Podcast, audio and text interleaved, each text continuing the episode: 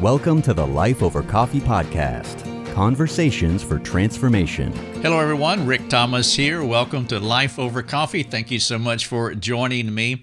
I want to talk about the uncomfortable benefit of God being silent. There's a lot of words there that uh, probably resonate with you. I'm sure that you have experienced the silence of God once upon a time of course, that is uncomfortable, but the word that you might not be resonating with is the word benefit.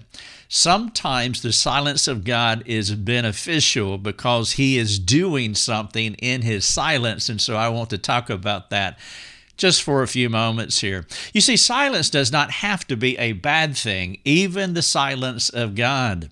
I mean, quick to listen and slow to speak is biblical. Brother James told us that. The gifts of reflection and pondering, they seem lost in our impulsive, ready, fire, aim culture. There are times when silence is wisdom. Have you ever considered, I'm sure you have, the deliberateness of God? During the Lord's quietness, He can communicate some of the most profound truths if you are willing to listen. Whether speaking or not, we have to trust the Lord's wisdom because life does not function formulaically, meaning a speaking God is good, but a quiet God is not. And so, trusting God as He is moving us down the path of life, sometimes He will do that quietly. In Proverbs 16 9, it says this The heart of man plans his way, but the Lord establishes his steps. So I want to get inside of that word establishes because I'm going to make a case that he establishes our steps by speaking to us but He also establishes our steps by being quiet too. And so I'm sure you're aware that God establishes our steps. And that doesn't necessarily mean that He is always communicating to us, especially the backstory or the motive for directing us one way or the other. He didn't communicate those things to Job. I mean, there was silence there that Job was not perceptive to the best we can do is just make our plans while holding onto them loosely, knowing that God's will operates on a higher plane than ours. Even after we set out on the course with His blessing, He can insert a course correction. What was true one time is not true all the time. Our plans made sense to us when we laid them before the Lord, but He redirected our paths differently, and sometimes His paths led to places that we never anticipated. Think about when God first regenerated you. If you've been saved more than a half a minute, uh, your life has had a zigzag pattern to it. You sense the Lord leading you this way, and now you are moving this way. I'm not saying that that is a wrong thing at all. We make our plans. God establishes our steps. He moves us by communicating to us, and He moves us by being silent. Human ingenuity and understanding cannot answer all of our questions because we serve an active God who is always working in ways that we cannot fully understand or explain. Now, this challenge is tough. And maybe you want to insert the word scary there when our plans fall apart and we face plant into personal suffering. Typically, when this happens, we are tempted to focus on what we did wrong or maybe we direct our disappointment toward the Lord because He did not meet our expectations. Now, perhaps you didn't do anything wrong. Or maybe you didn't do anything crazy enough to warrant such suffering. You want to be careful here because to falsify the character of the sufferer, you did wrong, or the character of the Lord, he did wrong, that cannot be our first consideration maybe nobody really did anything wrong. In the case of Job, he really did not do anything wrong. And the Lord didn't do anything wrong either. And so we want to make sure that we don't, as first impulse, falsify the character of Job in this case or the Lord, because that is not what was happening. Perhaps the Lord knows better than we do. So he directs our paths in such a way that brings pain into our lives. We read this in 2 Corinthians 12, where uh, God inserted a thorn into Paul's flesh. Is it possible for the Lord to be up to something kind that can only come about through suffering? Could the deep pain that we are going through today be the tapestry the Lord will use to show the beauty of His plans for us? These are helpful truths to consider as we reflect on His mysterious and good intentions for us. If you're unsure of His purposes, the real issue for you to ponder during these times of suffering is the silence of God. Why does the Lord not tell you the plans that He has for you? Why does He have to be silent? In Job 28 12, we see the beginnings of Job wrestling with this. He wants God's wisdom, but all he has had thus far is a conversation with, with some unhelpful friends, and God has been intentionally and obviously silent for a long time. This is what happened. This is what Job said in 28:12. He says, "But where shall wisdom be found? And where is the place of understanding?" He later said in the same chapter, number 28, From where then does wisdom come? And where is the place of understanding? It is hidden from the eyes of all living and concealed from the birds of the air. He is talking about the silence of God. Now, here's a good point silence does not mean a lack of leadership. Just because God is not speaking to you, it would be wrong to assume that He is not leading you. Leadership is verbal, and leadership is silence. It can be that there are times when the Lord needs to choose silence over speaking. We do see this in Job 28, where our old friend needed the wisdom to figure out what was going on in his life. He just went through 25 chapters of back and forth with his friends, leading to nowhere. And the Lord was mysteriously silent through all of this jabbering. And Job was aware of, quiet, of God's quietness why he is exclaiming, Where is wisdom then? Because you boys don't have it. He was hungry for God's words, and he was weary of men's wisdom. Job knew that he needed a speaking God, but he could not find him in his mess. You are hurting and you are struggling, and the Lord keeps his cards close to his divine vest. And so Job cries, Where is wisdom? Wisdom is living in the skill that is active, moving, and doing. Wisdom is not passive or static. Wisdom does not sit still.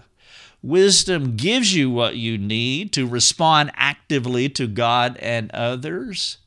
Wisdom is an ever increasing and maturing knowledge that you are actively applying in the milieu of your lives.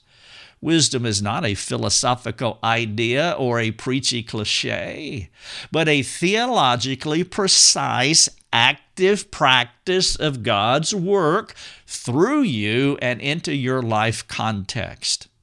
Wisdom is what you need, a lot of, to do life well, and Job did not have it. His life fell apart, and he needed the active wisdom of God to put his life back together again. And this is where it gets interesting. On our journey with Job, the Lord does not answer his query for wisdom. For the first time since the beginning of the book, the Lord does speak. This is Job 28 28. God says this Behold, the fear of the Lord, that is wisdom. The fear of the Lord, that is wisdom. And to turn away from evil is understanding. And so, are you looking for wisdom? I found it. Its location is in the fear of God. Did you expect that? Did you know that? Did you know that there is an inseparable connection between the wisdom of the Lord and the fear of the Lord? Think about a coin. One coin, two sides. On the bottom side, we have the fear of the Lord. And then on the top side, we have the wisdom of the Lord. What God is teaching us here is that you gain wisdom by actively walking on the path of life with the Lord. And the fear of God is how you walk on that path. The two are inseparable. Without the fear of God in our lives, activated in our souls, we will not be wise because we need the fear of God to make wisdom what it is. And so there is perfect symmetry that most Christians may not have considered. At best, they see wisdom as a, a knowledge gathering exercise, motivating them to study God's Word. It's essential, but it lacks a vital ingredient the fear of God. You can't have proper biblical wisdom without proper biblical fear of God. And this is what the Lord is teaching us in Job 28. The fear of the Lord means to take Him seriously, knowing that He alone is wise and powerful. It is a contrite recognition that we are not wise and that we are not powerful. Paul talked about this in 1 Corinthians 1 that the foolishness of God is wiser than all of us that the weakness of God is stronger than all of us. Now, the the the the that God is uh, wise and powerful. It is a contrite recognition that we are not wise or powerful. Because of who He is, we can trust Him fully in all ways and to any degree. God is God and we are not. And so the fear of the Lord is not to be afraid of Him. Uh, sometimes people equate fear that way, and that makes sense because that's probably the most use, uh, usage of the word fear by being afraid, like anxiety and worry and terror and scared. Uh, no, that's not what the fear of God means. It's not to be afraid of Him, but it is to be afraid of ourselves. If we properly fear God, then, then we we are properly afraid of ourselves because we know that we can botch it up. And so we won't have a reverential respect for God, knowing that we cannot be trusted. It is a simultaneous recognition of who we are and who He is while discerning the ginormous difference between those opposites. This kind of solemn respect for the Lord, it brings humility to our souls and you can kind of see how and why wisdom would begin to trickle in if we have that kind of humility, but we can only have that kind of humility when we have that kind of fear of God, a contrite recognition that He is all wise and He is all strong and we are not. And the fear of God forms the base upon which we gather and store wisdom, as I was using the coin illustration a while ago. The bottom side is the fear of God, the top side is the wisdom of God. And so the fear of God and the wisdom of God work together as cause and effect. The foundational fear of the Lord is the cause that produces the wisdom of the Lord, the effect in which we actively engage God in our lives in the milieu, milieus in which we live. Without a right understanding of and a maturing of the fear of God, a person will not be able to gain the wisdom of God. It would be like pouring water on oil, pouring water on a duck's back. The result for a person who does not fear God the right way will experience ongoing, unremitting frustration in his life and his relationships, which brings us to Job. He was not taking God seriously as he should have. He was popping off at the mouth, lacing his words with accusations. His lack of a proper fear of God kept the wisdom of God veiled to him and he was not perceiving this.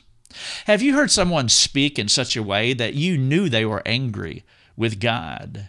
They might not have said the quiet part aloud because of Christian etiquette, but as they talk about their life or maybe talk about their relationships, perhaps they're talking about some adverse situation in their life, you can hear an accusation of God because God is sovereign over all things. Think about this. If we complain, or grumble on the earthly plane.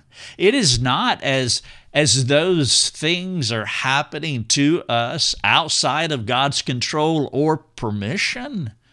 It's not like we live in this world, He lives in that world, and those worlds have no connection whatsoever. We do think of God inhabiting the divine space, but He is omnipresent. He is omnipotent. He is omniscient. He's fully aware of every hair on your head, and He's fully aware of all your plans. And He has the sovereign right to establish our paths in any way that He wants to. But if he is doing that, he is doing that for a reason. My point is that God is in charge and we are not. Thus, when things do not meet our expectations, our responses and our reactions to those things on the human plane will reveal, revere, will reveal our fear or lack thereof of God. And so, as you listen to your friend grumble and complain on the human plane about their life, their relationships, their situations, we can pity them appropriately and biblically, but we want to listen at another level because that grumbling, Job had a grumbling spirit. And it was as though God was not a part of it, but God is omnipotent, omniscient, and omnipresent. There is no disconnect between what is going on with us and what God is doing in our lives. And so when we grumble about what's going on in our lives, we are accusing God, which is a lack of respect for God. And because of this weakened fear of God, He's not going to give us wisdom on top of that faulty foundation. When life does not make sense to us, God sees this. He knows that we do not understand, that life does not make sense to us. We're not omniscient. By the way, parents understand this concept too. Let me bring it down to a human illustration that many of us, most of us, can, can recognize. They know there is wisdom and understanding that a child cannot possess. And so the child must trust beyond their knowledge, beyond their awareness of how things ought to be. If the child does not have a sober assessment of what they lack or what the parents possess, he will miss the wisdom of the parents. And his life will be more complicated than it needs to be.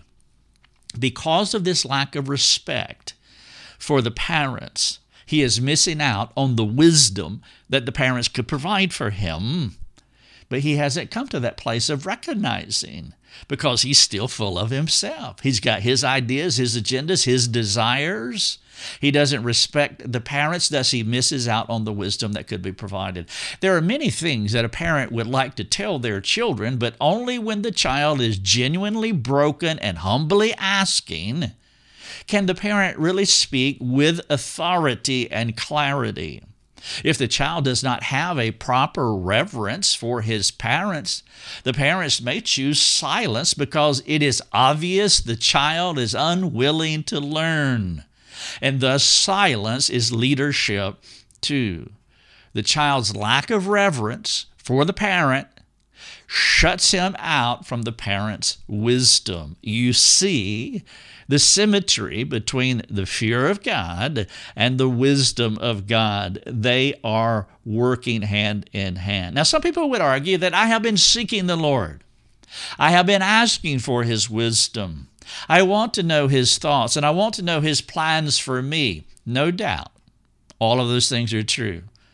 I, I, would not argue at all with, with those statements if you make them. But this is where it will become hard for the inquirer uh, for the person who says those things. If the Lord is silent, he is rooting something out of us. Many times in my life, I've uploaded seeking the Lord and pleading for wisdom with self preserving motives and agendas. I mean, you see Christ doing this in the Garden of Gethsemane in 2242 of Luke. And then finally he comes to the place. I mean, here's my agenda. Don't take the, uh, please take this cup away from me. I mean, self preserving motives and agendas. But finally he came to the place uh, to where he said, Not my will, but your will be done. You see, I was not mature enough or genuinely transparent enough to hear what I needed to hear. And thus the Lord was silent. If the Lord is silent, He's probably rooting something out of us that we need to address. There was no use for Him to speak to me because I laced my motives with self. The Lord's silence in my situation was not because He was mean. He was wise and loving. He knew how the thoughts and intentions of my heart were not pure. The silence of the Lord lasted as long as I persisted in holding on to what I wanted more than what He knew was best for me. In my heart of hearts, I knew I was not willing to relinquish my plans entirely. The search for wisdom and its application happens through the process of elimination. The more you eliminate what you want, while thrusting yourself on the Lord, regardless of the cost, the more wisdom that you will possess. Proverbs 3 5 through 7 says it this way. I'm sure many of you are quite familiar with this passage. Trust in the Lord with all your heart.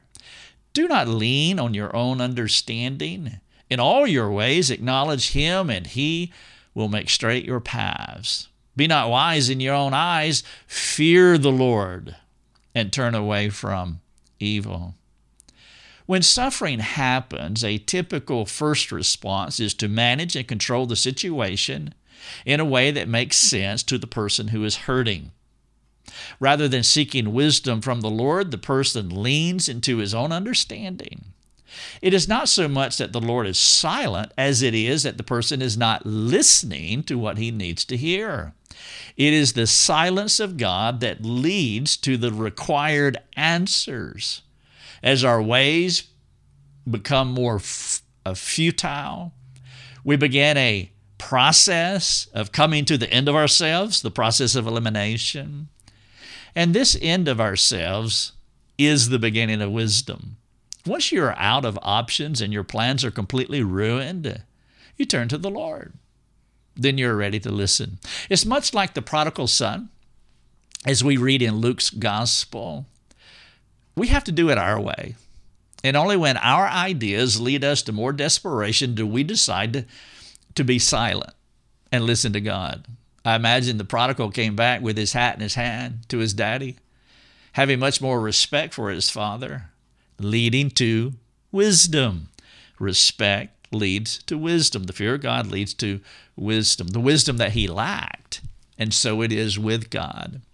The fear of God and the silence of God work hand in hand. The Lord will use silence to lead us into a more profound desperation. After we exhaust our self reliant resiliency and stop leaning on our own understanding, we grow our respect for God. A new foundation begins to form a fear of God foundation. We're not as high minded now as we realize God has what we need. But my infatuation with myself and my self willed impulse to do things my way, it has kept me from the inexhaustible supply of wisdom. Job needed to put his hat in his hand, which he did finally, as we will get to eventually in the last chapter. Rather than accusing God for not meeting his desires in the way that he expected them to be met, he should have humbled himself, not accusing, not grumbling about his life, and recognize that all of his motives and all of his preferences were not pure. And God would God would not take his anthropomorphic foot off his metaphorical neck until Job became fully honest about the operations of his heart. Like the prodigal, Job eventually came to his senses, as noted by putting his hand over his mouth eventually. I spoke once, but I'll not speak a second time. He stopped talking and he began listening. And that is when God broke through the silence. Now, of course, in, in chapter 38, I believe, when God broke through the silence, he actually laid Job lower than he was when he came before God. The Lord wanted to ensure that Job's fear of God foundation was solid and secure because his desire for our old friend was to teach him wisdom, something he could not do without a healthy fear of God. Now, when I say this, I, am not making an accusation here as much as a confession, but this is true, or at least true for me. It's hard to talk unashamedly about how we may be self deceived, especially during hard times. Sometimes we can want something so badly that we cannot see how our self deception is bending our thinking in the wrong direction. We're hurt, we're lonely, we're afraid, and God is silent. In nearly every case, His silence is because we will not let go of something that we want, something He knows is not best for us. Thus, the impasse. We disagree with God, like Job was doing. And even when discussing those things with our friends, we can become feisty and nasty and even accusatory, especially if our friends do not see things our way. Now, here's the irony our retorts and resistance to our friends, it actually reveals our most genuine thoughts about God. As I was saying earlier, there's not this disconnect between the divine space and our space as though they are two different things because God is omniscient. We neither fear our friends by how we talk to them, and because of who God is, omnipresent, we don't fear Him either. And it's our lack of fear of God that sabotages any wisdom that He might desire to provide. Go back to that parent again. Think about the parent with an angry child. What use is it to provide wisdom when the child is rebelling, accusatory, not at the end of himself, and he continues to hold on to an agenda or a desire that is not best for him? There is no world where he will steward well what wisdom you want to give him. It takes a lot of humble desperation to lay all our cards on the table. If we're not willing to be that honest, we will cut ourselves off from the wisdom of the Lord. This life intersection is where two of the more critical questions we should be asking our friends when they're coming to us, like Job. Number one, are there any traces of my will in your plans? Number two, are you willing to have all your motives and agendas laid bare before the Lord? Asking these soul searching questions is the beginning of wisdom. God will speak when we are willing to hold our ideas loosely while asking the Lord to use others to shake us from the things that have captured our hearts. The depth of self deception and self loyalty is more complicated and binding than we, than we may want to believe. Imagine if your child, if you are a parent, came to you and honestly asked, What do you perceive about me that I might not recognize about myself? Or, Will you help me to see what I cannot see? You would definitely speak because two things would be true. The child respects you enough to ask those questions, and the child is seeking your wisdom. And so their reverential fear of parent in this illustration will uh, necessitate, it will cause wisdom to come to them. The, the child is not devising or self deceived. He wants what is best for him and recognizes that his self loyalty blinds him from seeing what that is. So he humbly asks you for wisdom out of a deep respect for you. He has no agenda. Paul talked about it this way in Philippians 3 For whatever gain I had, I counted as lost. For the sake of Christ, indeed, I count everything as loss because of the surpassing worth of knowing Christ Jesus my Lord. And so I finally admitted that I was holding on to something that was dear to me and I was afraid of losing it. And after making that admission, the Lord continued with his silence, leading me into more profound desperation. By the way, that's what he did with Job. Job was looking for wisdom in 28, but God did not speak for another 10 chapters. Well, eventually I came to that place of owning my self deception, and I told the Lord that I needed Him more than anything else in this world. He was realigning and readjusting my respect for Him. We call this the fear of God. Though I thought I was taking my Christianity seriously, I was not taking it seriously enough. I wanted God plus mm, maybe a few other things. Paul was correct. It's Christ plus nothing. Or our lives will sputter religiously while never finding satisfaction with the world's trinkets that we are desiring. God gave me a contrite recognition of who He is and what He can do, and that He is for me. God is on my side, not against me at all. He wanted me to have His wisdom, not my own. He wanted me to let go of any hint of selfishness, regardless of the cost. He wanted me to trust Him. Sometimes the silence of the Lord is the best thing for us. If you are experiencing the silence of the Lord, one of the best things for you is to find a place to where you can scrutinize your motives and your agendas. This step will be your first in stewarding God's silence. And through the Lord's silence, we will see an aspect of Job that was not clear to us when we first met him way back in, in chapter 1. As we progress through the rest of his book, his hidden motives will be brought to light. And after they are, Job will experience transformation when God breaks through the silence and finally speaks. I've titled this The Uncomfortable Benefit of God Being Silent. You can go to lifeovercoffee.com. You can read it, watch it, or listen to it. These are free resources for you. Please take them, use them, share them with 1,000 of your closest friends. That would really be great. Let me wrap up here with a few questions.